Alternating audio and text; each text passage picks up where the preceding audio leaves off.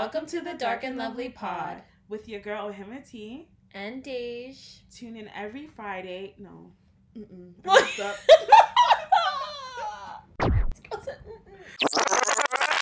Welcome to the Dark and Lovely Pod with your girl Ohima T. and Dej, This is a safe place for Black women and specifically dark skinned women. to tune in every Friday to hear us talk about issues that affect us in the Black community. Yes, sir.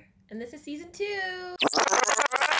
we're here fighting for our lives and then also fighting for your life because we're Mhm. caring for you. So a little bit of compassion goes a long way. Hey guys, Hey. we're back again with another episode. Yes, yes, yes. Uh, so to begin our episode, we're just gonna shout out a small black business. Mm-hmm. Um, so this business is a herbal hair care business on Instagram. Sells hair care for people who are grounded with the earth and focus on community involvement.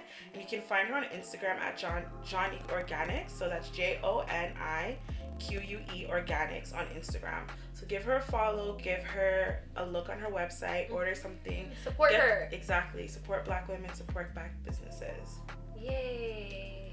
Okay. On so- another note, so today we have another guest. And I'm just gonna give a little intro because this is my good, good, good sis. So this is my sis. I've known her since grade 10. Um, she's my rider. Yep. and you know what can I say? And today she's just gonna talk a bit about her experience being a nurse, being a black nurse, being a black woman in that field. So with no further ado, we have Letitia here today. Hi. Why don't you introduce yourself, sis? uh, I'm Letitia. As you know, I'm one of Teresa's good, good friends. Yes. I've, well, I'm a nurse. I've been a nurse since I think I graduated in like 2017. Mm-hmm. Yeah, went to Centennial College, Mm-hmm. and Here now you are today. here I am. Okay, so honestly, the streets have been telling me that the people want the Twi lessons. bro, So- who's telling you? Give the people what they want. Give the people what they want. People want the Twi lessons. what streets? The streets. I have my ear to the streets. She has her ear to the streets. the streets said they want the Twi lessons, and we have a guest, so I just feel like you know, I could you know spread the wealth. So I'm gonna teach you guys a one two. How about I need help? I need help with what though? Like I'm sick, I need help. Why? Because she's a nurse. I guess- okay. Um, me yare me hiambwa. Okay, you're gonna have to Whoa, slow down. yeah. this girl just came out running, speeding. Okay. Okay, how about just I'm sick? Yeah, yeah, yeah. Okay, so there's two. I'll teach you two different ways to say I'm sick. So me yare, me Me? Me? Yare. Yeah, right. Yare. Okay, and then you could say um. Wait, is sorry, is that like I'm sick or like I'm sick? what's the difference? She mean, I guess like like you know, sick sick and person, tired, or oh, that's Oh, what you like meant. you? So sick, yeah. no, I don't think there's a translation. I don't think. That's like I'm sick. Like I'm not. I'm sick. And then mehon fame is like my like myself is not. I don't feel like myself kind of thing. Okay. Yeah. Did we just say that? You said meyare, which is I'm sick. Okay. And then mehon fame and yo, my Twi's not the best, so please. Um, mehon fame is like my. I don't feel like myself. So me, Me. hon, Huh. en, Eh. fa, Fa. me. Me. You say Deja. Okay. Uh, mejor fame. Wait. Okay. Alicia, you go. Mejor femme? No, mehon en fame. Oh, Oh, I mejor messed en up. femme. Wait, say it again. Me, Me, yeah. hon, Huh? en, Eh, fa, fa, me. me. hmm Mejor infame. Yes. Yeah. Mejor. Mejor en femme. Yeah. Infant me. Fa me. Fa. Fa, Me. Okay. Good job, guys. Okay, so let's get straight into it. Let me pull up the things. Okay, Letitia, Yes. Why don't you start with telling us why you chose nursing, or if no, like how did you, you know, How did I did know? you want to be a nurse? Um, I knew I wanted to be a nurse like around grade 10. Mm-hmm. Uh, I got sick. Like I have eczema, so it was infected, and I had to go to the hospital. Mm-hmm. And then at the hospital there, funny enough, it was actually a black nurse that cared for me oh, and like was just telling me how I was I was gonna be okay. Cause back then, you know, you care about the way you look, and what happened is like my face inflamed so much I that don't remember that. yeah, it was like at the beginning Oh, okay. of grade 10. This was like probably October ish. Mm-hmm. So that's when I was, you know, keeping to myself. Yeah. But yeah, like, you know, have you seen the movie, what is it? Hitch? Yeah. You know, Will Smith and when he Oh. got Yeah. like his allergic reaction, no word of a lie, that's what my face looked like. oh my like, god. That's what I looked like. So, you know, going through that when you're 15, Yeah. you care more about what you look like than Than your you health. actually being sick. Yeah. So I was just like going through You were down it. bad? I was down bad. I was down She's bad. fighting for her fucking I was life. so when I when I finally got treated, it was like a black nurse. She's telling me everything's gonna be okay. She like we were doing an IV, so she had to give me some antibiotics.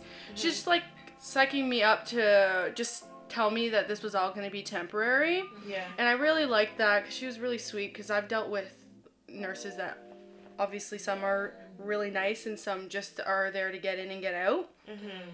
And then from there, I was off school for almost two weeks and then got home care nursing, hmm. which gave me anti- IV antibiotics every day. And then just dealing with them, that really kind of solidified it.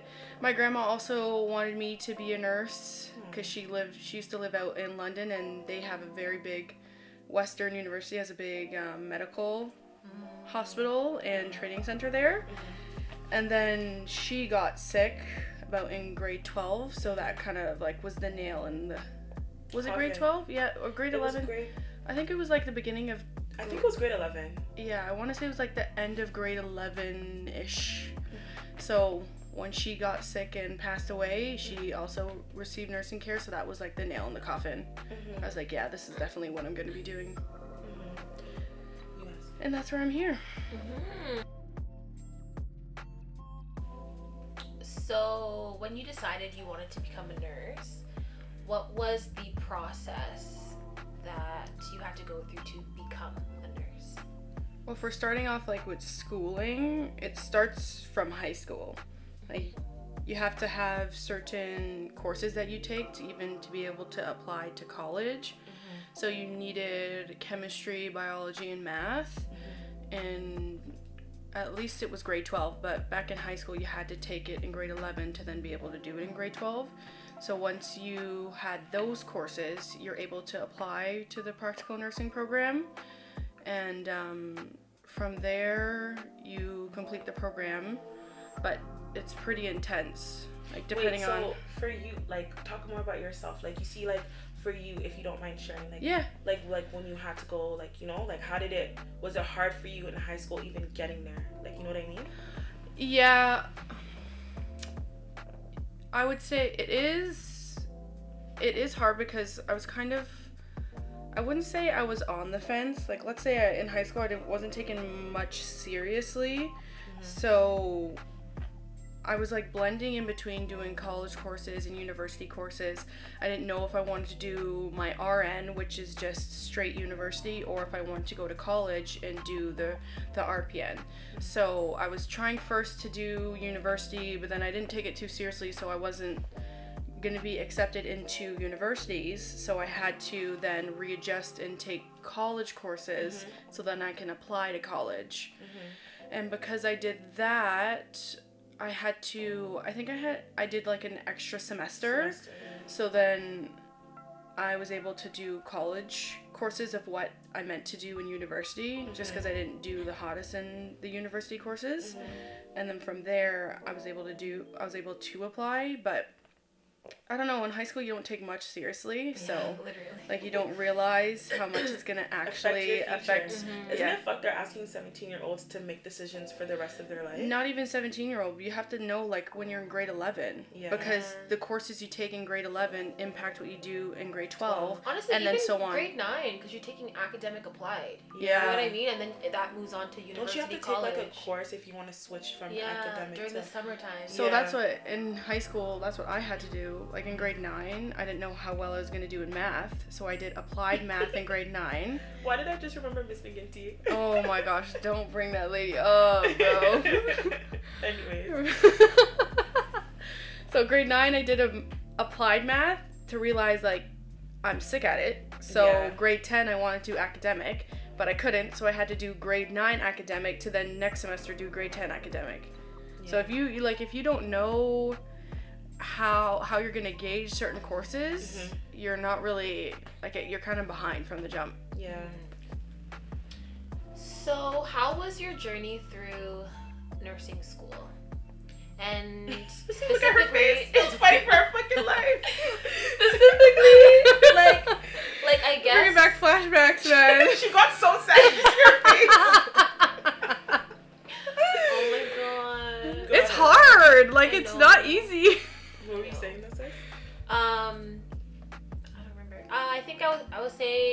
In terms of learning the material and stuff. Yeah. But I know learning the material is different than actually like doing it. Yeah.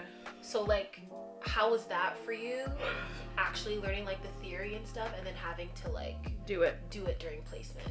Well, like nursing school is hard in general. Mm-hmm. And I went to Centennial, and that's a hard school. Like to begin with, their nursing program is like no joke. A lot of people say the first semester is to weed out the people that aren't serious about it. And when I tell you, I, I knew a lot of people that dropped it, Yeah. a lot of people dropped it. And I was working full time while also going to school full time. Oh my god. Yeah, just to be able to, you know, Support yourself. support myself. I was still living at home and stuff like that, but that doesn't mean, you know, Yeah, that doesn't like- mean anything. exactly. So I would pretty much, like, I'd have school every day, and then, like, let's say school was like eight to four, I'd go to work like five to nine thirty afterwards. Oh my god. yeah, it was a lot. And then placement too. And then when placement was around, I wouldn't even. I would go to work after placement, or I would take the day off. Like the way it works, you have four semesters. First, second, and third semester is blended between classes and placement, and then your first semester is strictly full time placement. And the courses are hard. Like they're they're it's a lot of studying you have to do even just with, with the mixture of in classes it's you a lot of remembering and studying for the in class but then when we had our placement or our labs which they called it which would prep us for the placement that's the hands-on part that we would get. Um personally i'm a hands-on learner so doing written tests and stuff like that it's not my strongest suit so i'd have to really study hard for those portions.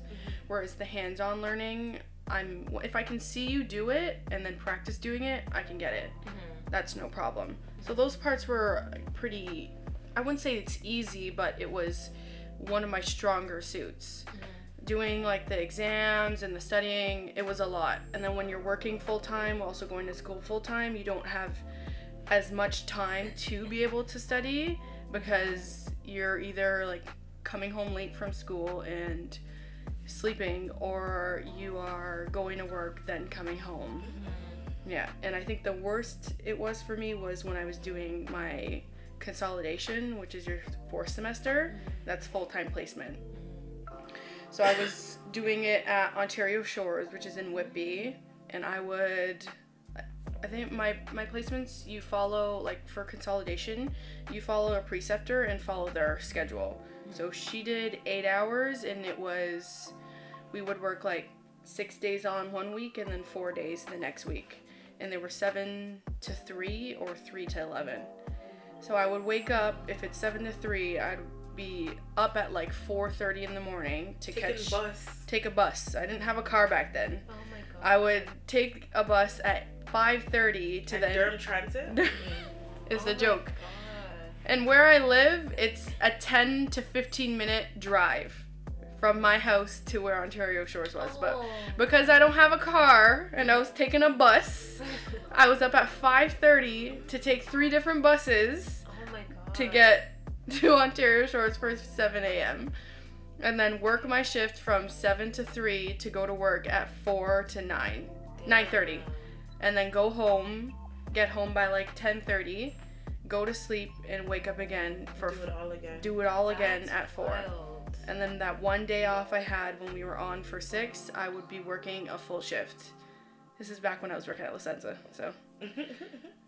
and I would work a full eight hour shift to then go home and sleep and wake up the next morning. When I did the 3 to 11, it was pretty much opposite. I go to work in the morning time mm-hmm. from 9 to 2, then go to placement 3 to 11, go home, and then do it all over again. Damn. Yeah, That's crazy. yeah. That, those like three months of my life, Running for your fucking life.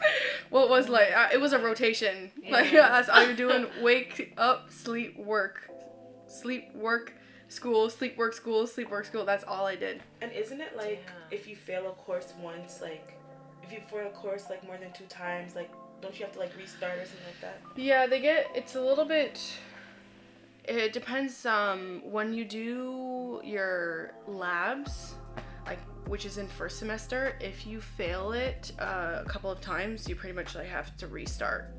And Do you have to placement repay? yeah. Nothing's free.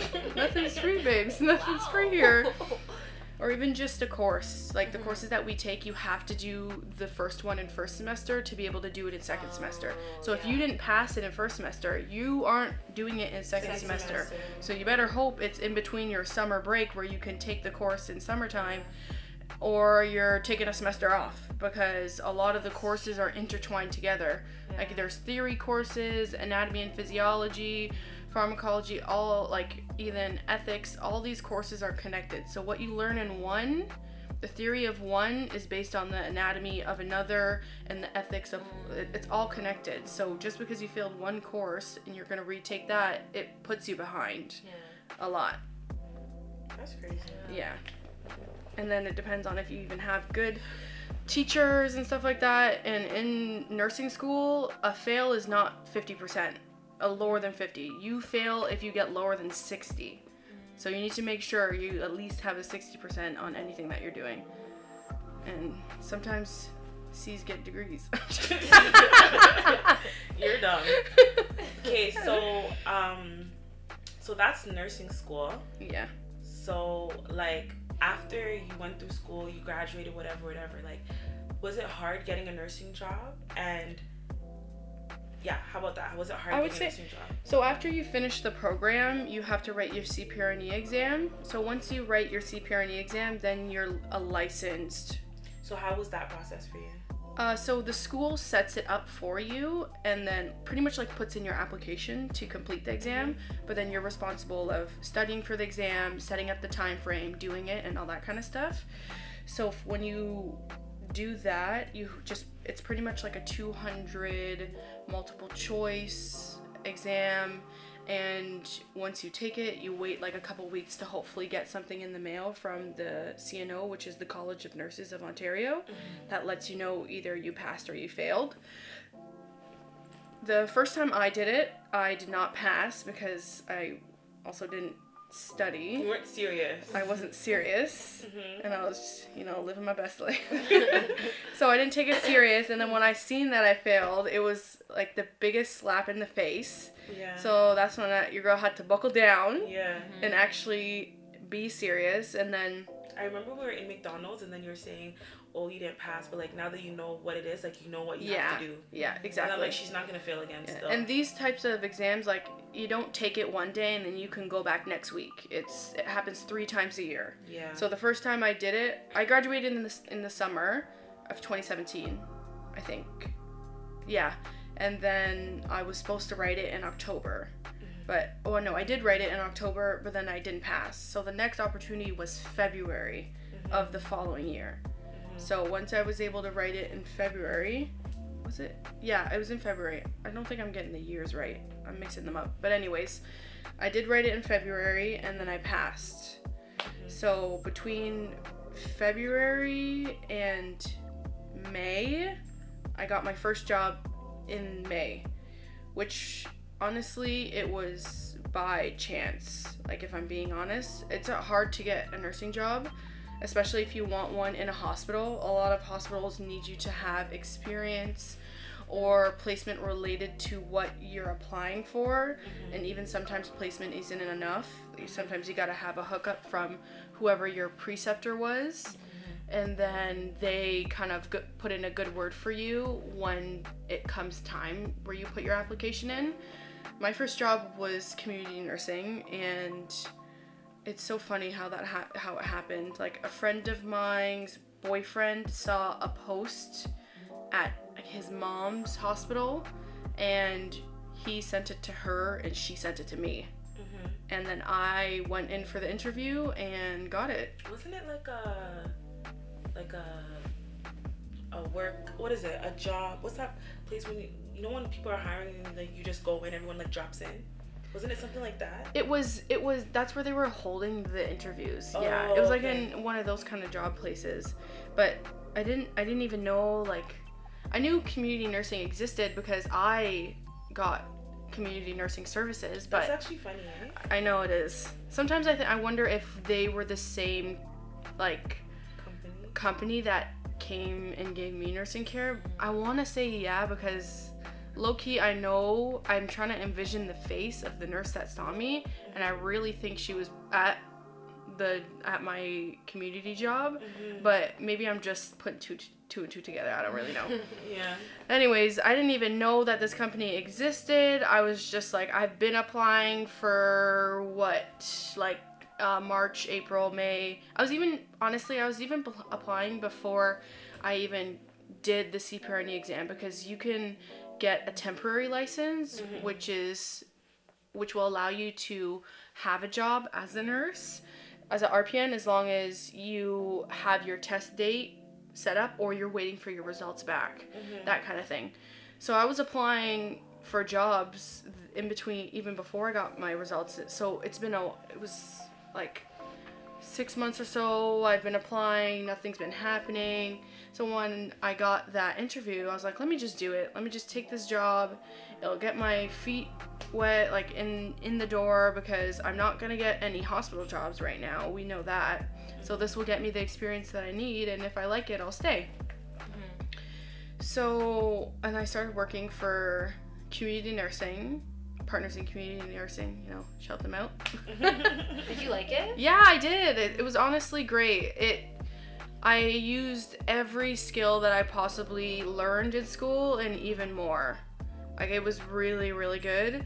You like pretty much what community nursing is is you're providing home care services and it's like at people's homes, schools, retirement homes, nursing homes, all kinds of different places. And it's just care at the hospital that you'd be giving at home or even aftercare from people coming from the hospital to their home. And it was great. Going everywhere, here, there, and everywhere. Yeah, they did. And unfortunately, that's where your girl had to head out because it was becoming too much. I was designated to be in Ajax and Pickering, which was mm, great yeah. because that's also where I live. So when people, I'd be seeing someone that's like five minutes away from my house. Yeah. And the flexibility with the hours and stuff like that, I'd be working eight hours, but as long as I seen my clients and they their care was provided, I'd be done like nine to three. So it was hmm. great. Yeah. But the downfall is when you're driving everywhere, especially to places that you normally don't do. And our services was all of Durham region. So the farthest west is Pickering, the farthest east is Newcastle, which is like past Bowmanville, and then the farthest north is like Beaver, Not Beaverton. Beaver. Yeah, I never heard of that still. Oh my god. yeah, Beaverton is far. Like Not Yeah, I- Like I've been- Woodstock Sounds area. no, No. babes, Woodstock is the other way. the Oh, is other way. We're going up. We're going up. Wait, what is Like- that place where that Netflix show is is um recorded? I have don't no know what idea. called. What Netflix show is recorded? It's I don't know. It's like somewhere north Durham, but I don't know. Barrie? No, that's No. not. That's not. That's even not in Durham. I don't But- know. I don't know what is. yeah, Beaverton. Clarington? No, not Clarington. That's that is in Durham though. That that is is, in in Durham, Durham. yeah. But it's it's close to um the ski area, like Lake Lake area. Ridge? Not Lake Ridge though. It's like pat. It's like more north. Yeah, I don't. I, I I'm don't too sure. But I've I've gone so far north where Lake Ridge Road has ended, Oh and damn. that's Do you remember when your car got stuck or something like that? oh my gosh, that was the worst. I think thing. that was a la- no. No, literally, that was Letitia one of my fighting last- For her fucking life. I like, actually was. Do you remember there was a certain, and that's why, like, like honestly, you deserve everything you have now. Cause remember that time where every other day something happened to your car? Yeah, it was terrible. Bro. Every day, Every day. poor Yasmin, she was She was going through it. she was going through it. She was going through it. First of all, they had me go into Uxbridge, which yes, it's not far, but it's not in my jurisdiction. Juris, ugh, jurisdiction. there you go. I'm supposed to be in Ajax and Pickering, so when you're sending me in Uxbridge in the wintertime after a snowstorm with my little Yaris, like me and her can only do so much. so I'm and the people that live out there, like they have big houses on long paths that are dirt. It's not real road. So I'm going down one of these people's house on their road and it's dirt with a layer of ice and then snow. And their house is downhill. oh no. So I'm going downhill and then all of a sudden like I'm trying to brake and Shorty's not braking. Oh god. So I'm like, I'm not I'm not gonna mash up these people's car. So I'm trying to guide myself to they have like a rock wall on one side. So I'm trying to stay closer to that side for my car to like hit one of the rocks. My tire popped Oh my and then God. oh it was terrible. It was so terrible. Called, called CAA. CAA took forever to come down Yeah. here for the CAA truck to get stuck. And then couldn't Oh. couldn't even put my car on the flatbed. The man just had to put on my little mini spare tire and then try and I'm trying to reverse back out. And after that I still even had clients to see like it was it was it was terrible. No, you're better than me. I used to have a job where I had to go see like clients, and they tried to bring me to Uxbridge, and I quit. Like, I'm not going to Uxbridge. Like, I'm out. Uxbridge is not even that far. Bro, I don't give a fuck. I'm no, not but going to no Uxbridge. no, but out there like I don't know. You got to be careful because Trust me. when you're looking like us, some places they ain't Mhm. safe. Okay, so speaking of that, like, how has your experience been, like, as a black nurse? Oh, From from school to placement Mhm. to wait, why don't wait first? Do you, where do you work now? oh, I work at St. Michael's Hospital. Oh nice. Yeah, downtown. It's Do you like it? I do like it, it but we we're they're adjusting. We can Mhm. say that they. I work in the emergency department, Damn. so they She's never? Damn. Bro, can She's you- rich. chill, bro. Chill. She's rich. So they they're new to having. Oh, and she got hired on the spot. Oh Yes. wow. Yes, I was. Congratulations. That's. Thanks. Damn. Yeah. Has it been a year? No, it hasn't. I I first started last October. It's coming up to a year. Oh, okay. though. It's yeah. been about like nine months or so. Okay.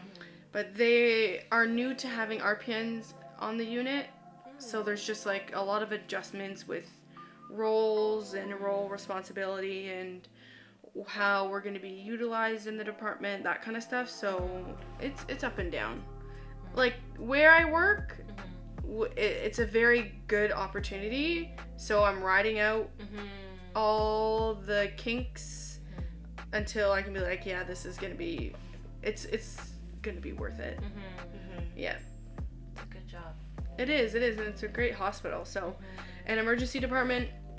Personally, being a nurse, I like different things. Like I couldn't. That's why I liked community because even though I had the stability of seeing like regular clients, I ha- would have new people here and there, mm-hmm. that kind of thing. And that's what made like every day different, but also the same. Yeah. I could not. I don't think I could do floor nursing because it's the same thing every day, all day, repetitive. Mm-hmm. Like that's why I probably can't do retirement homes or nursing homes. I could not Yeah. because it's just literally same thing all day, every day. And you might be great at doing that one thing, but I'd lose my mind. Like Yeah. That It's shit's boring. Yeah. It's so boring. hmm So working in an emergency department, You see so many different things. yeah, and especially Yeah. downtown, I know. Wow. yeah, it's different. I love be it. So wait, because me and my friends, including Tisha, were having this conversation. I, I don't know. Would you say? Because I guess um, nursing and like my field, social services, and then your field, we're all working with people, right? Yeah. So would you say that you are more on the healthcare side, or are you on the social services side? Would you say? It can be both. Because I don't know if you know, but I'm doing speech language pathology, SLP. Oh, Yeah. okay. So you can be, you can work in the hospital, but you're mostly centered around like stroke patients, like TBI patients, yeah. anything to really affect their swallowing. Like it's Mhm. mostly like dysphagia or swallowing difficulties. Mhm. But you could also work in like a school board. Mm-hmm. And Yeah. I feel like in that setting, that's more like Social services. social services rather than healthcare. Cause so okay, that's good then. Cause I'm like social services, you're like healthcare, and you're kind of in the middle. Gearing in So like we were having this long, long conversation like a couple months ago about how like, cause Letitia was saying that sometimes they get clients where like it's clear that they have like a mental health issue, mm. but like they're at the hospital and like they shouldn't be there. And mm. I was saying that on our end of it, social services, like mm-hmm. they can't be here either. Like mm-hmm. their mental health is so deteriorated to the point where the shelters and whatever program we have cannot mm-hmm. support them.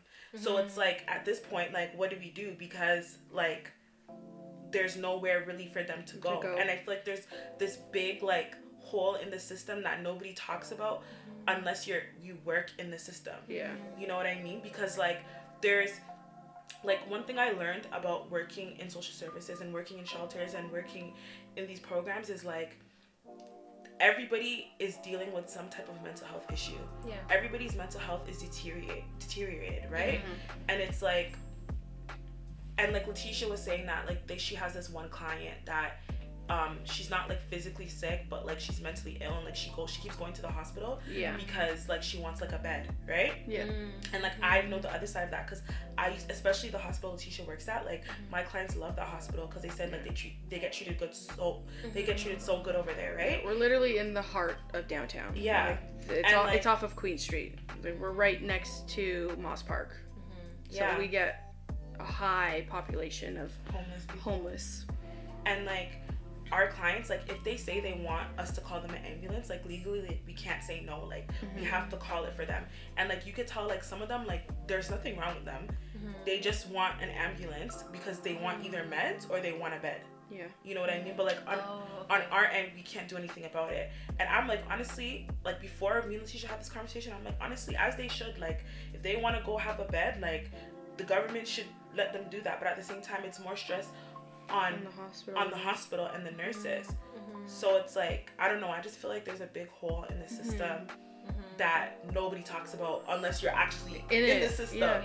You know Because what I before COVID, we would let a lot of the homeless population sleep in the nighttime, like in the waiting room and stuff like that. But because of COVID, we can't Allow, allow it patients, anymore. yeah. So only people that are coming in are actual patients. So then some of them know how to work the system mm-hmm. to where they want care, but don't like they don't need the care. They're Yeah. saying they need care, mm-hmm. but we can't refuse care to people regardless of what what population that they come from. Yeah. So a lot of them will be like, "Oh, I need to see a doctor," mm-hmm. And then they come and get registered and are in a room, mm-hmm. and they just sleep the entire time. They don't even get seen by a doctor. Yeah.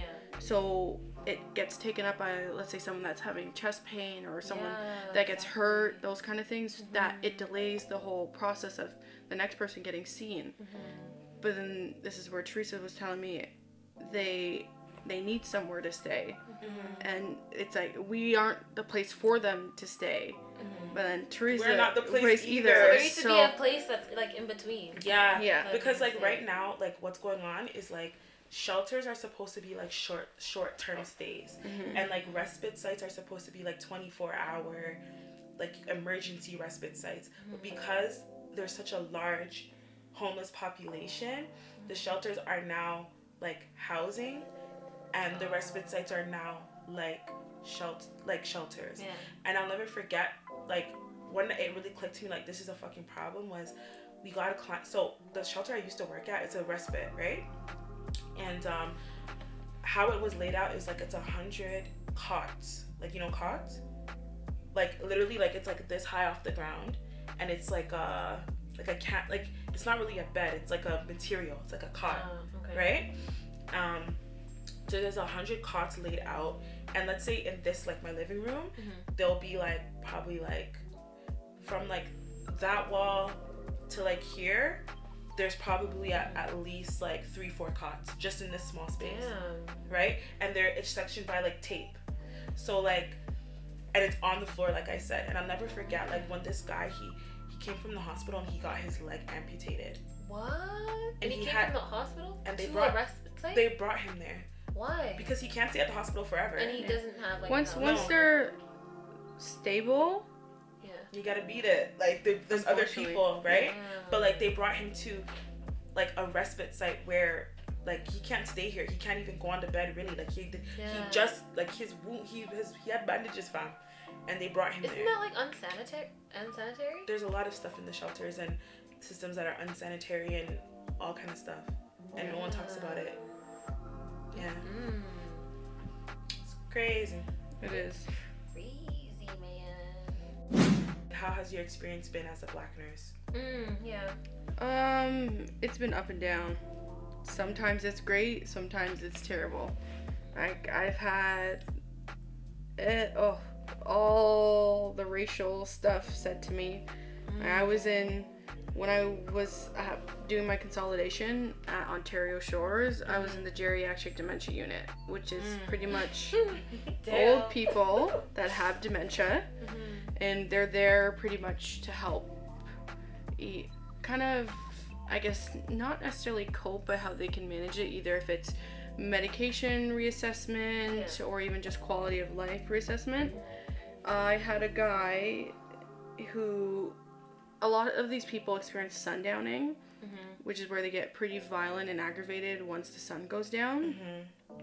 we were trying to put this one guy to sleep and he was just he can be rude and nice and he was just giving us a lot of problems there was maybe like three or four of us trying to get him settled and i was the only black nurse there and he was like get this brown bitch out of here not brown Damn. and then Not I brown. was, I was like okay like and i'm he has out dementia. yeah did you see that tweet it's like white people forget shit but they never forget how to be racist Yeah. when they have dementia no seriously though Facts. And honestly, that stuff rolls off my back. You know what I mean? Like the man's old. What do you you what you're saying to me? It does not affect my life. Yeah.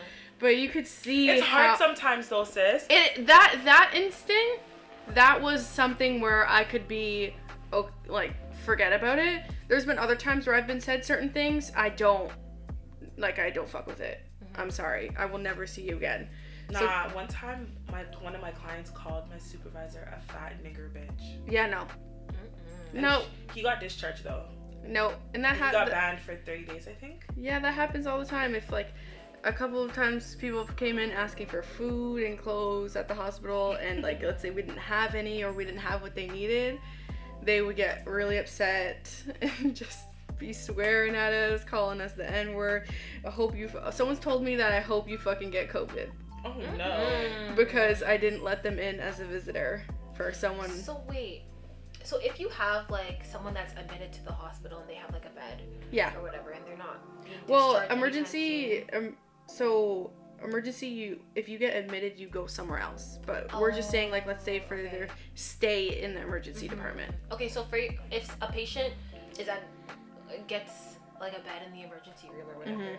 and they're going, they're being admitted to another floor. Yeah. Um, and they say something that's like super racist towards you. Are you allowed as a nurse to like refuse care? I can, like, no. I can, yes, but it, their responsibility would be put on another nurse to treat him. Mm-hmm. Like he will not have all care refused, mm-hmm. but I can step away and then say, even like for my safety, I don't feel comfortable caring for mm-hmm. someone like that. And I've done that before, even before not in the hospital when I've been in community nursing. Mm-hmm. Like I've had, I've had a lady where she was just, like, it was back when Trump was up and up, and she was just watching him on the TV, and she would just Trump. yeah she would just say a lot of like racial ambiguous things Mm-hmm. and i was not comfortable in her home at all. And i was like yeah i'm not i'm not going back there. Mm-hmm. and what can they say? No you have to. No i don't. It's my right. Mm-hmm. if i don't feel comfortable i do not have to do that well obviously if it comes to like life life threatening things i'm not gonna be like oh no i can't i'm yeah. not gonna Sorry, you're racist. Sorry, you're you can die. yeah. But that thing in my placement, it was so funny because everyone around me was like, "Oh, are you okay? Are you okay? I can't believe that. That's so crazy." I'm like, "This is the Real life. reality of what happens when you are like a person of color and uh, specifically a black nurse. Like, we don't get treated." Wait, so this happened in your placement? yes. So I was just gonna say, like, yeah, like it's the reality. And like, speaking of Trump, like I had this client and like we were just talking, and she's like, yeah, like I, I love Trump. And I'm like looking at her like, hello, like what do you like? I'm like, what do you mean you love Trump? Like yeah, I don't know, it's crazy. And it is. I was gonna ask you, like, how do you like, like now that you've been in the field for a while, like when you have those experiences, like, do you initially get cheese and then have to tell yourself to calm down? Like, what's your process of like not letting that affect you? I think it de- determines like how maybe what was said and how it was said mm-hmm. and just that kind of thing. It depends on I don't know, or maybe even how I'm feeling that day. Sometimes people will say things I'm like, yeah, yeah, like whatever. Like you mm-hmm. You're on your way out anyways. Mm-hmm. Or it'll be something where it's just I don't I get so annoyed where I'm in front of the patient, I'm calm, it's when I step away. Yeah. Yeah. And that's when I become very frustrated and mm-hmm. annoyed.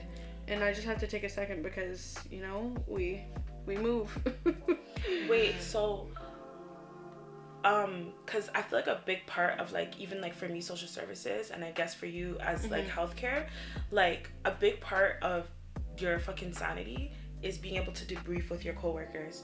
yeah. So like do you see that difference in being like a community nurse and like having like more of a community like of nurses like in the hospital? Like how do you Um, so community nursing, you're more kind of on your own when providing the care and stuff. But talking wise to mm-hmm. those nurses, it, depends on if you're close with them or not. Mm-hmm. I would say in the community, there was, especially the area I worked in, mm-hmm. there was a little bit more of black nurses, Okay. whereas in the hospital right now, I don't think there's many. Like there's me, another RPN, an RN, and I, I want to say like maybe that's it. I don't I don't really know because there's different lines that people work with, but Yeah. um, I think it's more of what I can talk to other people, other nurses about is like that an insult was made, not necessarily the, the impact of what that of what the insult was. Yeah.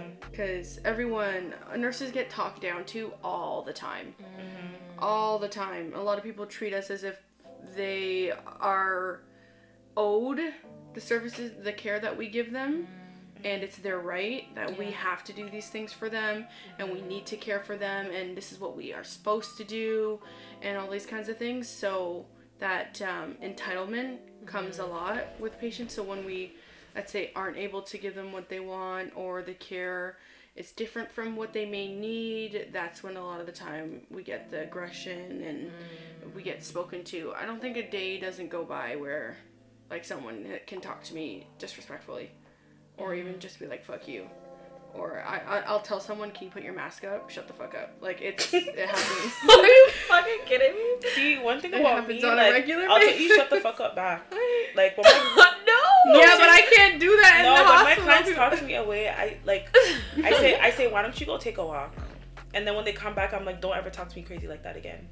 Damn. see but it's different in the hospital Yeah. like pretty much uh, we we would get in trouble for that like i'm supposed to just take all that abuse and just still provide your care Yeah. Yeah. but if i were to say anything i would get in trouble for that Yeah. So, Wait, I have a question. So, that is like your relationship with like patients and like the whole patient nurse kind of relationship, Mhm. right? So what about in terms of like interprofessional like collaboration, like you talking to doctors or nurses or other nurses or RNs. like RNs or even SLPs? Like how is that dynamic, and do people like talk down upon you from other um, professions? Like what's I don't that think dynamic it's- like? I don't think it's talked down because I'm a black nurse. I think it's more of, um, if we're talking hospital and the community, we're very different.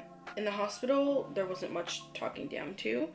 Like, sorry, no, in the community, there wasn't much talking down to. A lot of the times, the interprofessional team that you work within, mm-hmm. they rely a lot on the nurses and the nurses' input because we're the ones there every day, every other mm. day, every third day providing their care. Mm-hmm. A lot of the doctors will act like I can ask if I if I feel like my client in their home needs something mm-hmm. and I can go to a doctor, fax them over something and they'll normally do it or it's like a quick phone call. Yeah. That interprofessional relationship uh, there's been it's been great. It doesn't mm-hmm. matter what type of nurse you are, if you're an RN or RPN or mm-hmm. who you're speaking with, to them you're just a nurse mm. regardless. There's no separation and in the community everything is kind of digital or over the phone so they don't know if I'm black or whatever I look like. Maybe Yeah. if they're assuming based on my name, but that's really it. In the hospital, it's I find there's more separation based on what your title is. So n- not nothing to do with the way I look, but the fact that I'm RPN and instead of a RN, there's a lot of uh, distinguish Mm. between those sometimes and it, this is all like circumstantial to be honest with you there's some that are great that see one and the same and there's others that are not. Like there's doctors that may feel like it, it depends on who you've worked with in the past. And a mm. lot of the times these people just don't know because they've not experienced it. But also that doesn't give them the justification to think less than of me because of it. Mm-hmm. Because i'm very smart and i'm very skilled. Her. so just because I'm new to you doesn't mean that I'm I'm, new to new. this. exactly. Period. Seriously. So that, and especially because of the hospital I'm working at, um, it's new for RPNs there. Mm, okay. So they Yeah. just, it's hard for them to make that adjustment. Mm-hmm. yeah. I find sometimes. And like I said, this is sometimes just circumstantial. There's been doctors and nurses and interprofessional team members that mm. see it all the same level. Like mm. you're a nurse, you're a nurse. I don't Yeah. care what the distinguish is. And then there's some that are in the, stuck in their ways, Yeah. and there just needs to be some adjustment with it. Mm-hmm. Um, have you? Do you think there's like? Do you think nurses experience a lot of like sexual harassment? Oh yeah, all the time. Mhm. all the time from even like pa- from patients especially just like the way you're looked at the way you're spoken to. It's and some of it is harmless but a lot of it is unacceptable.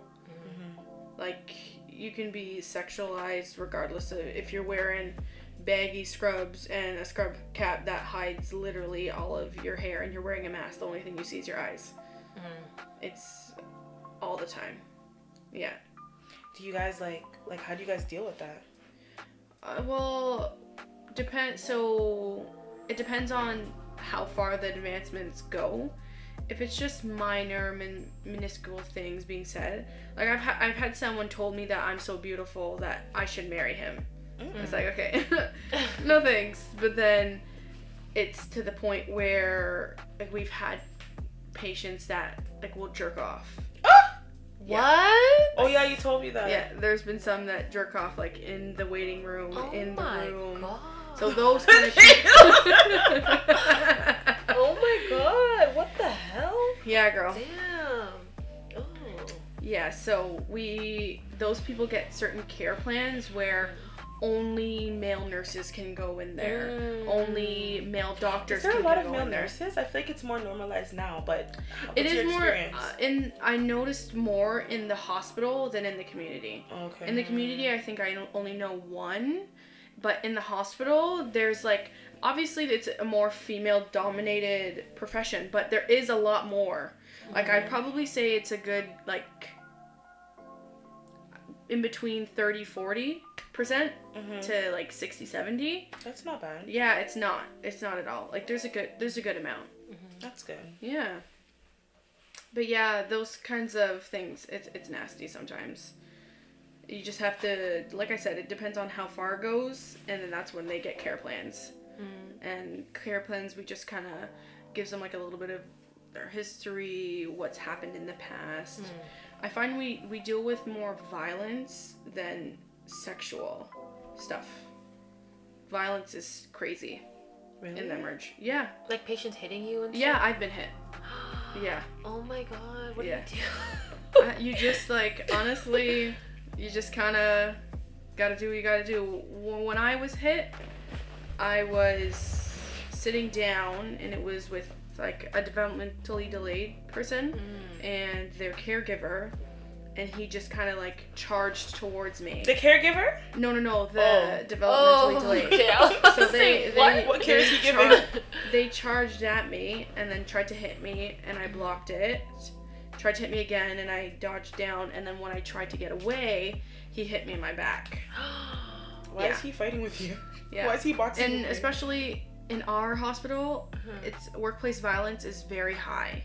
We have three security security guards mm-hmm. in the emergency department only that are designated for our department. You know, hmm. you know what's crazy? Cause like everything that you're saying, like I'm seeing a lot of parallels. Did I ever tell you when that lady hit me? I don't think you did. Okay, so I had an experience like that too, where one of my clients punched me, but the difference is like she got discharged immediately, mm-hmm. and she got banned immediately. Yeah. You know what I mean? So it's like, but then you still have to. So it, kinda- de- it depends. Like for what happened to me, the person was developmentally delayed and they mm-hmm. did Mm-hmm. kind of like overdose on all their medications. Mm-hmm. But what happened is you in- the security guards intervene automatically Yeah. to control the situation, and then based on that, I think he was a special case because anytime anyone else has been hit, they automatically leave. They are not allowed to like they've been discharged by a doctor on the spot, and then um, uh, just like the safety alerts get put on their names, and if we actually get hit by them, it's a trespassing order. They're not allowed to come back So unless it's thre- life threatening. hmm So I was gonna say two things. I was gonna say for us, we had security guards too, but sometimes I didn't really fuck with the way that they dealt with clients. I mm-hmm. felt like it was too rough. So I was gonna ask you how you felt about that because I have a client now that had an experience with the hospital, and I think I was telling you. She said like, "Yo, I'm never going back to a hospital. Like if I have cancer, like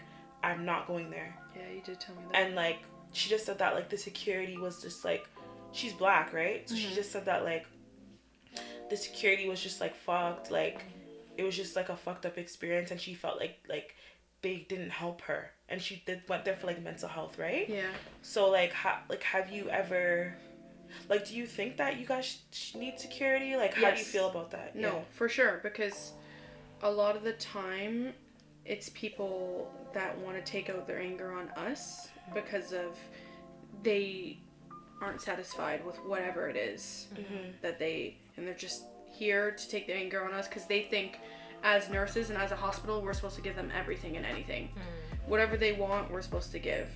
And because of our hospital especially with the workplace violence a lot of the times and even just like being in a being a nurse mm-hmm. they a lot of patients don't have like take us seriously when we are trying to enforce like some ground like some boundaries and ground rules with mm-hmm. certain people that come in for care.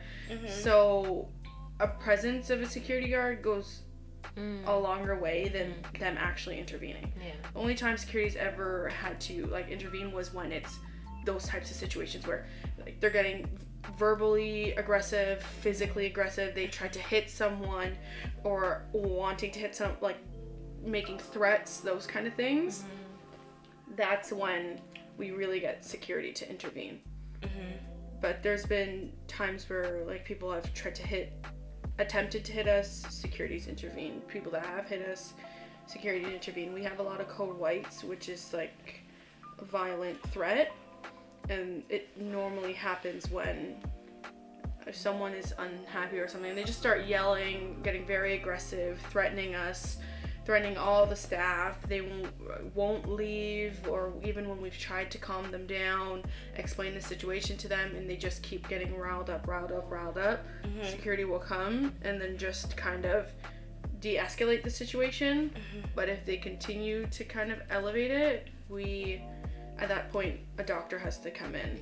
And the, the, at that point, they don't want care anymore. They're Yeah. just there for an argument. We can only do, we're, we're, we're trying to help you, but when you, Don't want to be helped. yeah. And then they get discharged. So wait, just to switch gears, like, because everything that you're saying is like emotionally taxing. Yeah. So for you, now that like you're kind of like in the field, um, how are you able to balance your personal life and like your mental health hmm while being a nurse and doing emotional labor and physical labor? Yeah.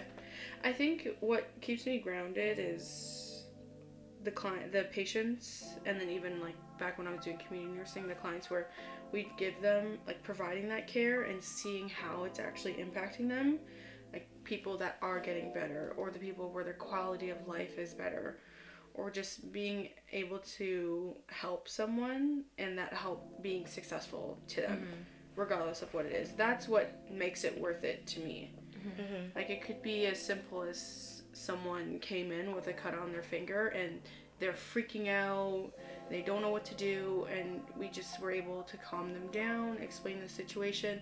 They get stitches and they're happy leaving. Mm-hmm. Like that's the things that makes it worth it. Or someone's had a wound and I've been treating it from the beginning to it being fully healed now and I'm discharging them. That's or even just like that patient ther- like that therapeutic relationship those are the parts that really make it worth it um, learning how to separate your personal life it's easier now that i work in a hospital Yeah. than in the community uh, a lot of the times i take home a lot of the work And you do get emotionally attached. Like Yeah. people don't talk about that. Like if you're especially like if you're seeing somebody every day or even Mhm. once a week and like you're you're human, like you're gonna have Yeah. conversations, you're gonna be a little bit invested. Yeah. You know what I mean? it was definitely harder in the community because like you said those are the people i see on a regular basis And even like for you, you're going to their crib, like Yeah. Like these people know me by name, like I know them, their family. They ask me about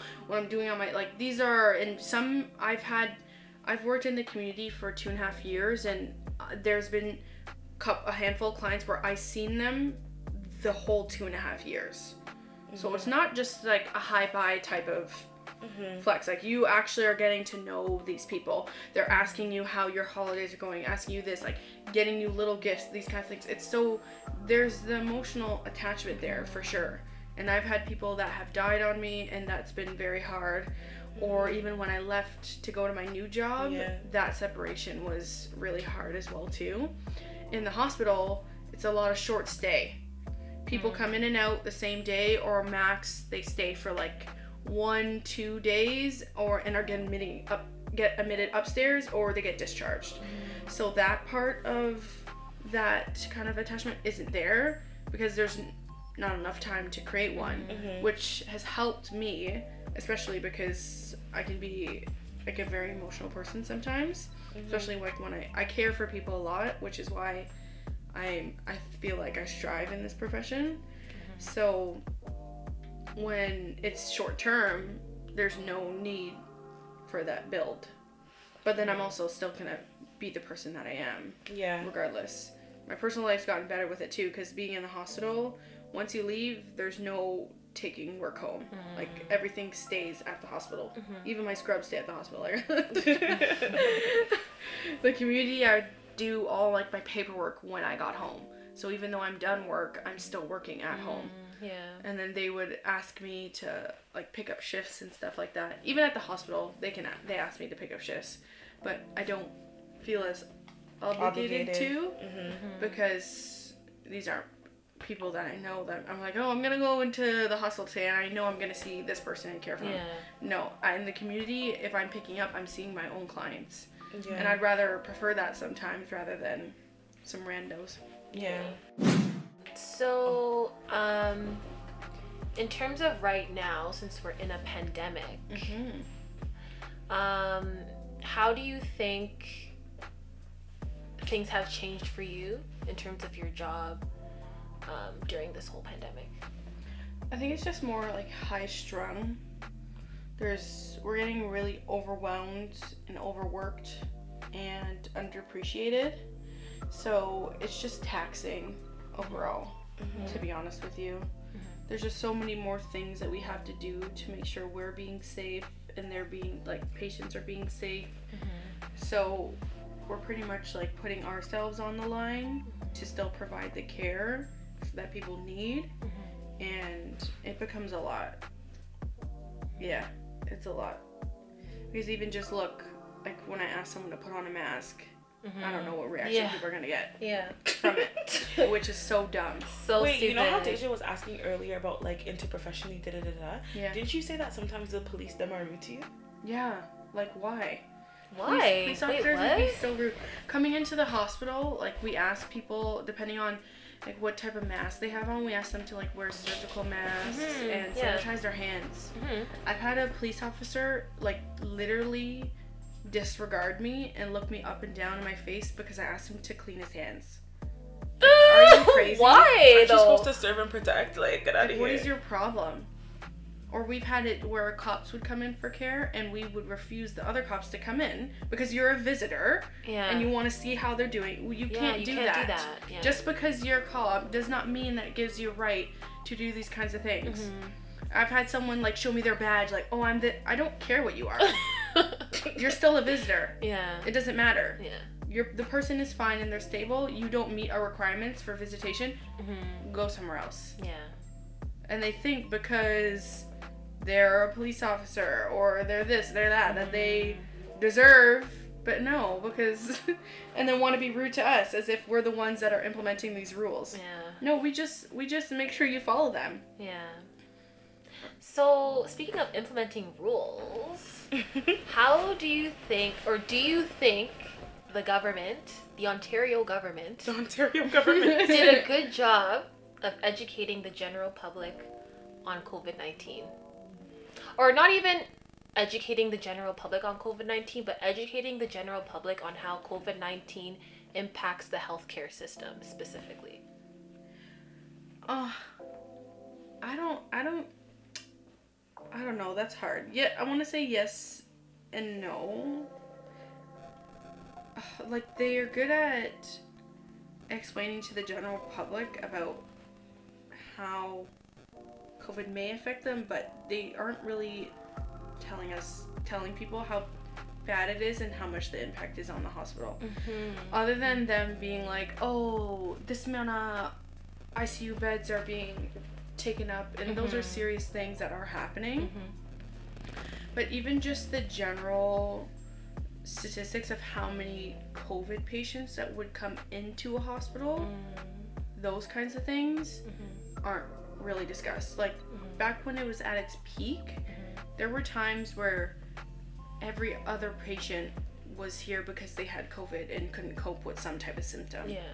and it's it's a lot mm-hmm. and because people only focus on the worst a lot of people don't relate to the worst because they mm-hmm. think it can't happen to them. To them, yeah. like oh I'm even if i catch covid i'll be at home. Mm. or even i'm not going to go to an icu that kind of mm-hmm. situation. Yeah. but there's people that are coming in that are regular people like average mm-hmm. joes that get covid and they can't cope with one of the symptoms where let's say their shortness of breath is getting too worse where they end up coming to emergency. Those things do happen. And i think that part really doesn't get discussed about mm-hmm. a lot and even just the strain on how much and how many people end up coming to the hospital mm-hmm. because of them feeling like they have some type of covid symptom or here for mm-hmm. covid related symptoms it's yeah. overwhelming. The, Yeah. the hospital gets overpopulated with these kinds of things so much. It's hard on us because the ratio of like patients to staff is not Yeah. okay, that's and true. We're didn't think- overworked mm-hmm. and then we're understaffed. So Overworked and understaffed. it's it's a lot. That's a deadly mm-hmm. combo. It is. It is. And then because of because of that, people even sometimes will have people come in because they're worried that they have COVID. COVID, yeah. A lot of people come in because they're not following COVID precautions, Yeah. and this is what's happened to them. Wait, sis, mm-hmm. as a nurse, um, well, I kind of know, but for the people them, Yeah. as a nurse, like, how do you feel about people like not socially distancing and like not wearing a mask and like going to like big parties and like stuff like that? Oh, that stuff upsets me. Mhm. Yeah. Yeah, no, for sure. It's just like these are the little things that will help make it this whole situation better. Mm-hmm. And I don't care what your views are on whatever you may think about COVID. I really don't care. Think what you want to think, but at the end of the day, don't complain about how bad it is if you're not helping like with the solution. I- Yeah. like, it, Yeah, That's just exactly. straightforward. That's true. Like you guys are complaining that we're in the fifth, fourth, sixth lockdown, but y'all are still out on the streets going to parties up up and down. Like no, it makes no sense. How can mm-hmm. you complain about one when you're the problem of why it's like this? Mm-hmm. Just just do what you're told, honestly. And then you people want to be like, "Oh, well, I shouldn't have to be told." At this point, you want Like, what do you want? like what do you seriously, what do you want? What do you want? No, You're complaining that you have to wear a mask to go to a grocery store. Well, uh, how are you gonna get your food? Yeah. What are you gonna do? Exactly. Literally. You're upset that people like yeah, all these things are locked down. Well, why are they locked down? Because the COVID cases are high. Why are the COVID cases high? Because people aren't taking it seriously. Yeah, Are you taking it seriously? No, you're not. So then you're part of the problem. Yeah. Mhm. It's just I find like everyone is so focused on well, I shouldn't have to do this like my my rights, my rights, my voice, my this like none of Yeah. that shit matters Yeah. cuz at the end of the day, if you want some type of normalcy back in your life, Mm-hmm. just follow the precautions. Literally, yeah. And we're acting like this stuff's never happened before. Mm-hmm. When H1N1 was around, it was 10 like it was the same level or even Was even it? when ho- sorry, SARS was worse in the hospital. SARS you had to wear like N95 masks, like it was going off. Mm-hmm. Like what you had to do and what you had to protect yourself. Mhm. And I know we were younger then, but it doesn't feel like there was much backlash as what's going on Yeah. here. Well, you have to understand that now there's like social media and stuff like that, and we have access to so many people's opinions and That's people true. conspiracy It's stuff. it's a lot. It's too much. It's too It's much. too much. And I don't care what you believe. Believe the conspiracies, don't believe the conspiracies. Fuck the government, be with the government. I don't care. Mm-hmm. I don't care. At the end of the day, what's happening right now, like people are getting sick, Mhm. people are dying from it. Mm-hmm. Our government's pretty much down bad. Like how we're, we're on like literally. a lockdown every other day. Yeah. So is it really that bad for you to wear a mask and socially distance and not go to stripper parties every weekend? Like, I no. like is that a lot to ask for? Is that really a lot to ask for? You know what? And you know why I asked you that education question by the government? Because honestly, like for me, if I'm just being real, I'm so sorry. Yeah. But, um, when this whole COVID nineteen pandemic thing first started, I was I was outside. yeah. I was outside. And honestly, I think I was outside because I didn't realize the impact it had Yeah. on the government. I mean, not on the government, on the healthcare system. Mhm. Because I was listening to what the government said. The government said, "Oh, this this impacts the elderly. This impacts people with pre-existing conditions." Yeah. I don't have any of that. I don't belong to any of those groups. You Mhm. know what I mean? So I'm like, okay, then it's not impacting me. yeah. But then once I started my placement at the hospital, Yeah. I was talking with my supervisor, and she's like, people don't realize that yes, if you may not fall, you may not be a part of those two groups, but when you come to the hospital Yeah. and you need service, there's not going to be any beds for you because it, they're all taken up by COVID 19 patients. yeah. And she's like, that's how it impacts our society, and that's Yeah. how it's impacting. Or even just The- like even though it's not you that gets impacted, the Mhm. what you do affects like your grandma, your Exactly, great yeah. aunt. These people that you may go around, they Mhm. don't know what you did. And by Mm-hmm. going out doing whatever, you're putting them at risk because you're going to see them with Mm-hmm. no mask on or being out somewhere where you are gallivanting the streets. And that Mhm. part a lot of the times people don't they only see what may affect them Them- Yeah. and not how they can affect Other others. people. Bro, Yeah. I, I was telling Deja the other day how we went to um the food truck festival and these little kids didn't have a mask and the teacher went and Mm-hmm. Oh my told she No. went and told the owner that like the kids weren't wearing the mask. No, like, but I can't. You see everyone around you wearing a mask. Yeah. You're supposed to be wearing a mask. It's just like, why are you do like you're you put the mask on to pull it down? What's the point for you to do that that? irks me. Why is your That- nose out? Like Yeah. just take off the mask ta- then. like seriously. And even everybody where they claim they have this, they have that. Honestly, you know how many times I've had people come into the hospital like, "Oh, I can't wear the mask. I have asthma."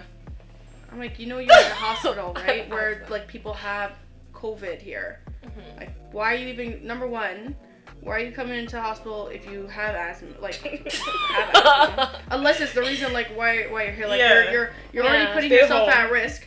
Mm-hmm. And number two, I've had people that have COBT, C, COPD and mm-hmm. have noxy- oxygen with the nasal prongs in their nose and can wear a mask. Yeah. So you can wear a mask, you just Yeah. don't want to wear a mask. Yeah. You say you can't breathe, but you can. Mm-hmm. you can breathe, you just want to be difficult. yeah. Like unless there's some real reasoning, like we've had people cause problems about the mask all the time.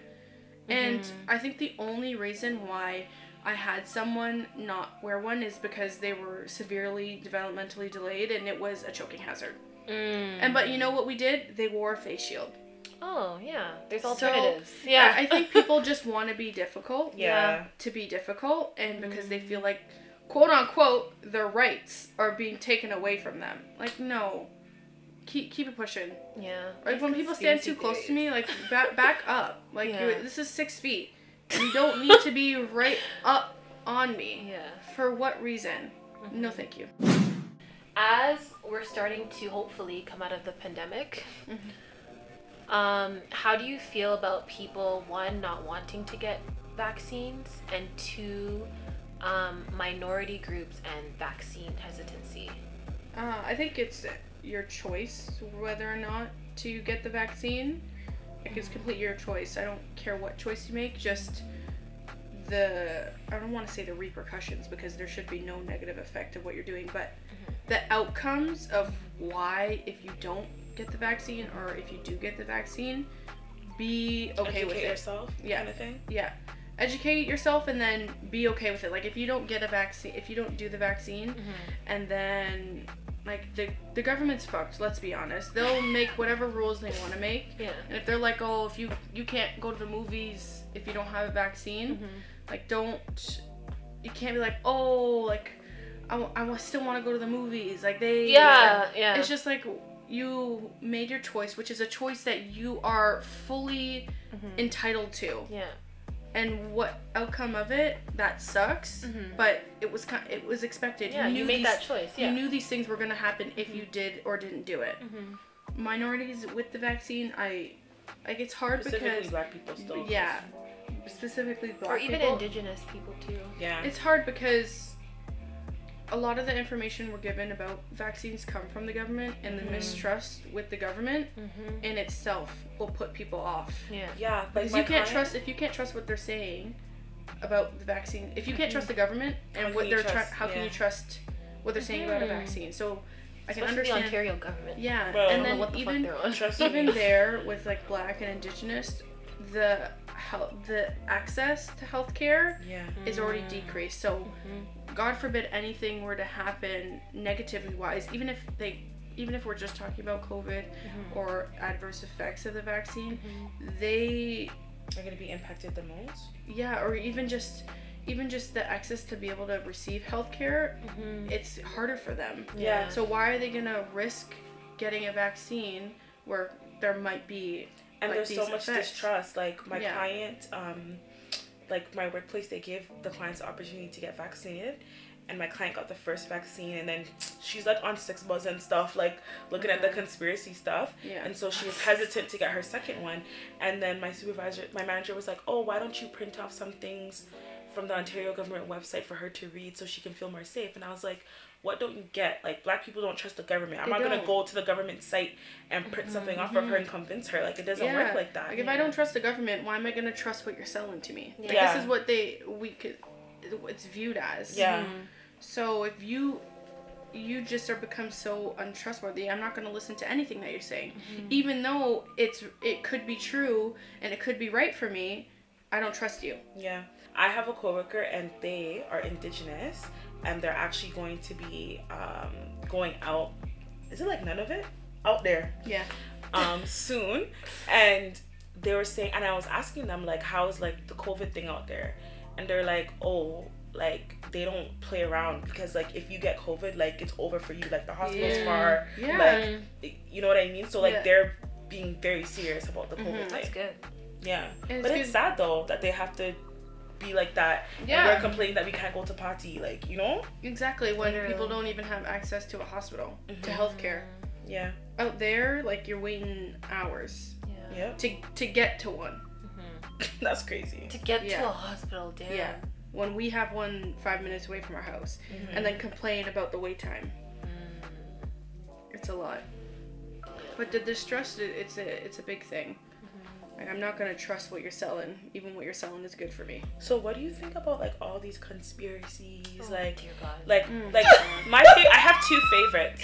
My favorite Not favorite. my favorite is okay, no. I'll say my favorite COVID conspiracy. My favorite COVID conspiracy was like the 5G thing. No, that was Oh hilarious. my That's gosh. hilarious. What's Um, up? What's up? Aunties blew that up. No. 5G. My mom is a WhatsApp auntie, okay? But what no, the beginning of COVID, I was fighting for my life. Like every time, like there would be like a new like chain. Like the, you know, there was a point where my mom was like, like there's this WhatsApp thing going around that if you cut onions and you leave Oh my it gosh! at the corner remember you of, telling me this. of every every corner in your house, like I come home and it smells like onions. I'm like, bro, no. Do you Yo. know what my mom fucking did, bro? I came to my parents' room and I took a shower. I'm just like lotioning myself, and I'm like, bro, it smells like garlic. Like no, they better not put something. I'm like, garlic. uh, it smells like garlic. Like what's going on, Yeah. bro? Why is did my mom put garlic infused olive oil into the lotion? Oh my god. I pressed the shit out of her. I'm like, I'm That sounds like something you cook with garlic infused Yeah. olive oil. and I was like, I was so mad. I'm like, And this why'd is ridiculous. in my stuff? I was like, now my feet smell like garlic. Like I was, so, I was so cheesed. What? I'm like, this is ridiculous. And then she was doing this thing where like, where like you um, you boil like turmeric and like, like lemons and Oh, like yeah, yeah, ginger and yeah. like pineapple, yeah. and then like you make it hot, hot, hot, and you steam it, and then you put like a blanket over your head, and then like you sweat it out. And I'm like, bro, like I mean, none of us got COVID, so I mean, maybe she, maybe, maybe she has the key to it, but like, Yeah, no, that was lot. My mom would make us take um, lemon ginger shots. oh my gosh, my grandpa made, made us do that too. She would juice the whole ginger, skin and everything, lemon, skin and everything, and we would have to take the shots. they just want to protect us. you They know what I mean? do, They're they doing their- do. they're all doing what they think. But the five know. G Yeah. thing, like, yeah, no, Oh, that's my mom would my be on favorite that about the vaccine. My favorite about the vaccine is um that if, like, if I have the vaccine, like, and you come and I come around somebody who doesn't, like, my vaccine's gonna go on them. I've never heard that. people are people that are not vaccinated are saying if you're vaccinated, don't come around me. You have the obligation to, to let me know that you're vaccinated. What? Remember? What? yes. First That's of the all, dumbest thing I've ever heard the life. vaccine is not contagious, okay? COVID is contagious. what? yes. How does that even make any sense? I don't Because people understand. think that if you get the vaccine, you like you're getting COVID. This is this is There's your stress. No, like I don't understand. this is where people just need to educate themselves, but then they don't want to educate themselves. And then they just make themselves look stupid because what are you actually saying? yeah, What are you saying? yeah. Believe believe what you want to believe, man. Honestly, if you if you think that you can catch COVID from me or the vaccine, whatever, that the vaccine can get passed on to me, Mm-hmm. and you don't have a vaccine, honestly, maybe you shouldn't even be around me. Yeah. Literally. Or when people were saying when you get the vaccine, they put a little chip in you so the Oh government my can gosh, track. the The micro- government's tracking Oh my you. the government's tracking you anyways, the, bro. the government is actually on your ass because your iPhone that's in your hand right now. Right? Siri's listening. Right? Siri's Your, listening. your, your Alexa, Amazon Alexa, It's li- Google Alexa is the real op She's bitch. the real- Alexa is the real op. She is listening. I unplug Alexa when I'm not listening to music. I remember one time I forgot to unplug her and I'm like, fuck, like what did you Yeah. hear? Like oh my god, don't kill me. If you're listening to the podcast and you have an Alexa, sorry if we called turn it out her name. Yeah. Turn it off. Yeah. Elias, It'll PSA. off. It'll be going off right now. If you Don't have an. Alexa and you're listening to the podcast, please unplug Alexa. We don't want problems. We be saying some She things. and probably we- already asked you a couple of times, what do you need from the amount of times we said her name? Oh no. Um, what was I gonna say? Oh, and then people saying, uh, you can be infertile. Like, why are you Honestly, wishing mm, infertility? yeah. That one. That one actually me. scares me. That one Like, I'm scares- like, oh my god. I don't know. No, I don't know where. I know, but yeah, I don't know that's where that came from. What type of proof is connected to that? I've not seen that or I heard. think or, people. Well, honestly, if I was pregnant, I wouldn't get the vaccine. To Yeah, be I don't honest. think I would If I was pregnant, I wouldn't be putting nothing in my body. Like, Mhm. I feel like you're very vulnerable. Like, and everybody's different. Everybody's body is different when Yeah. you're pregnant. Like, your Mm-hmm. body's going through. Your body is fighting for its fucking life, literally. Yeah. So like, I wouldn't get a vaccine. But like, as far as like it being infertile, like Yeah. I I don't know. I will say there are nurses that at my work that were pregnant that did get that vaccine, and it was approved by their doctor to be able to get. it. I think it was like at a certain stage, Mm. but I totally get what you're saying. Like to be honest, I don't. If I was pregnant, would I take it? I, I have You no would have idea. I'd it. have to think about it, and if I'm thinking about it, means I have some hes- hesitation. So, Mhm. and that's not wrong to have hesitations about Yeah. it. Like it's mm-hmm. okay for you to not know 100% well, like if you don't want to get the vaccine It's a or if you personal do. choice. I don't It think is. Yeah, it anybody is a personal should be convincing anybody No. any way. Like I think it's your own. Like Yeah. even like my dad, like he, like I'm not gonna lie. And I, this is how you know black people don't trust the government. Because when the vaccine first come out, I was like, first came out, I was like, fuck no, like I'm not Yeah, getting same. that. Like hell no. And then like I remember like my my dad, he like their workplace was giving it. And he came home one day and he told me and my mom that he purposely didn't tell us because he knew. Mhm. And he's like, he got the vaccine. And me and my mom stopped what we were doing. And we are looking at him like, are you nuts? Like, Yeah. we were so disgusted. Like, we cussed the shit out of him. Yeah. Yeah. And then, um, I like like a few months later, I came around. I was like, okay, fine, maybe I'll do it. Mhm. And then my my dad, I remember I had an opportunity at work to get it too, but I was like, I wasn't ready. Yeah. And then my dad was like, my dad got mad at my mom because he's like, my mom brainwashed me not to get it. And then when I decided to get it, my dad was like, "Oh, like you need to convince your mom." I'm like, "I'm not convincing her. Like it's a personal decision. Yeah. Like exactly. if she wants to get it, like let her get it." But All my mom got it because she said, "Like we're in this together." Like, Yeah. Yeah. like, Like, all- if you guys all- happens to you guys, it happens to Yeah. you too. Literally. All For I can do, no, seriously, you're for lifers. like we're all getting the vaccine, and then if something happens, R.I.P. That's how. Who was I talking to? No, my client was like, "Oh, um, honestly, like if something happens to me, it's gonna happen to bare people." So I don't. know. seriously. We're all in this together. Have you, guys seen like the videos on social media where it's like, um, what's that song where they use the sky is falling or you know, and it's someone they're just sitting there and they're vibing out to the music. Do you know what I'm talking about? Is that TikTok? Yeah, it's, it's I think I'm pretty sure it's yeah, it's a TikTok. Uh huh. And then it's just like a guy sitting with like a gun, and then there's like a zombie apocalypse in the background. It's like when you didn't get your COVID vaccine and you're the last one Oh, alive or no. something. I can't remember the song, but it's pretty much like they're vibing out, Mm-hmm. waiting to pretty much be consumed by. Don't kill me. Anyways, but regardless if you want to take the vaccine or not, it's your choice. All Everyone I should can mind do. their business, really. I feel. Yeah, like don't come at me because I did it. I'm not gonna come at you because you didn't do it.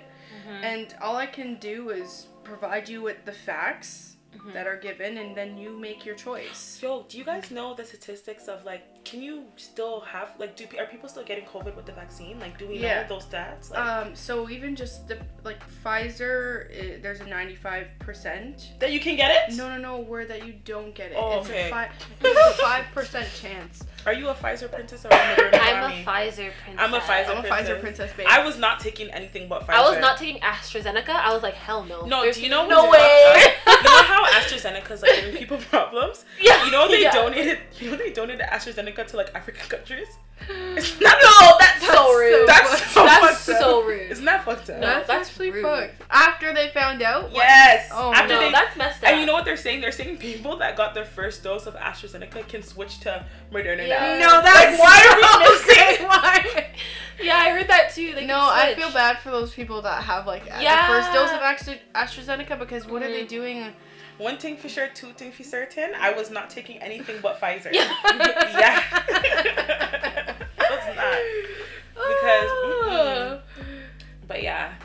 Um. Okay. So what? Switching gears. Yeah. what is your? What was it? What was is nursing everything that you thought it would be? I think you kind of already said your favorite part about nursing. Maybe you Yeah. can reiterate that, and then is it everything that you wanted it to be? Yeah, like the favorite part. Oh. Sorry, It's okay. I don't have COVID. Don't Yeah. I'm a Pfizer princess. I'm a Pfizer princess. Oh, lie?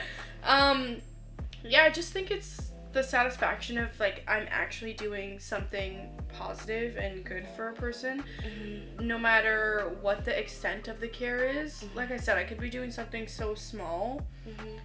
To where it's like that therapeutic part, or I could be doing something so big where I'm helping people with a wound where they were bedridden and now they're able to walk, that kind of stuff. Like that's what makes nursing for me worth it. And all the shit that I go through at the end of the day, if I can like someone is says like thank you so much for Mhm. what you've done for me. I don't think you understand that at the end of the day is worth Yeah. A million times over the abuse that we get. Mhm. Mm-hmm. And is is it what it's out to be? Honestly, yeah. Like what I experienced going through school set me up for the reality of what nursing is really gonna be like. Mhm. Like I think because of the things that happened to me at placement, I knew like well, the negative things. I knew like this is gonna definitely happen to me out in the real world Mhm. Yeah. um I just now I'm more aware of it. Like the people that haven't had that experience, I think you guys are lucky. I knew I was always gonna be maybe judged because of the way I look, even Mhm. even my age. Like I've had people That's a big thing. people tell me, "Are you old enough to be a nurse?" Like, yes, bitch, I'm I'm fucking like I, I'm I'm what I, I wouldn't be here giving you care if I Yeah. wasn't. Like, aren't you a student? No, I'm not. Like I, I I could be my age and I have I I've trained people at my old job that were Older than older me. than me 10 times over because this is normally sometimes like a second career option for them. So why is it because I look young you are Mhm. like misconstruing the type of care that I could give you? Mhm. Which i- by all means like if you feel that way, you're missing out. Mhm. Mhm. So, Facts. Yeah, I, I always knew that there was going to be obstacles. It's just having the tough skin to get through them and just being determined and hardworking enough to know like that stuff doesn't define you or define your career Mhm. and how you interact with patients, then you're good. I love being a nurse. Aww. Letitia is the best nurse I know. Oh my And my most favoriteest nurse. But anyways, any last thoughts? Um. No. No? Okay. well, thanks for coming, sis. Yeah, you're Thank welcome. you. All I can say is just be nice to your nurses, please. Yeah. A lot of the times we're under a lot of stress. Mhm. And like me, if you're waiting long hours in the hospital, it's not the, your nurse's fault. Mhm. Like the hospitals are busy, we're packed, we're understaffed. Mhm. Like and even if sometimes some of them can be short, I don't know why they might be short with you. If they're overwhelmed, regardless of what the circumstances are, a lot of the times we're out here fighting for our lives and then also fighting for your life because we're Mhm. caring for you. So a little bit of compassion goes a long way Mhm. Mhm. and you'll get majority of the care that Yeah. no i'm just joking Majority.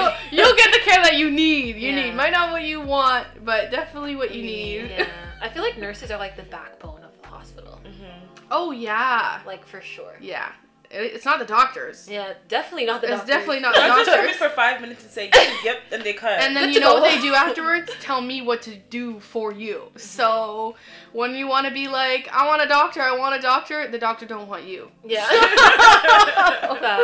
Just Don't know the get me. nurses are on your side, and half the time they're advocating for half the things that you need and want to a doctor. Mm-hmm. And what the doctor tells you, they tell us to give for you. So we're just that most important middleman. Mm-hmm. Yeah.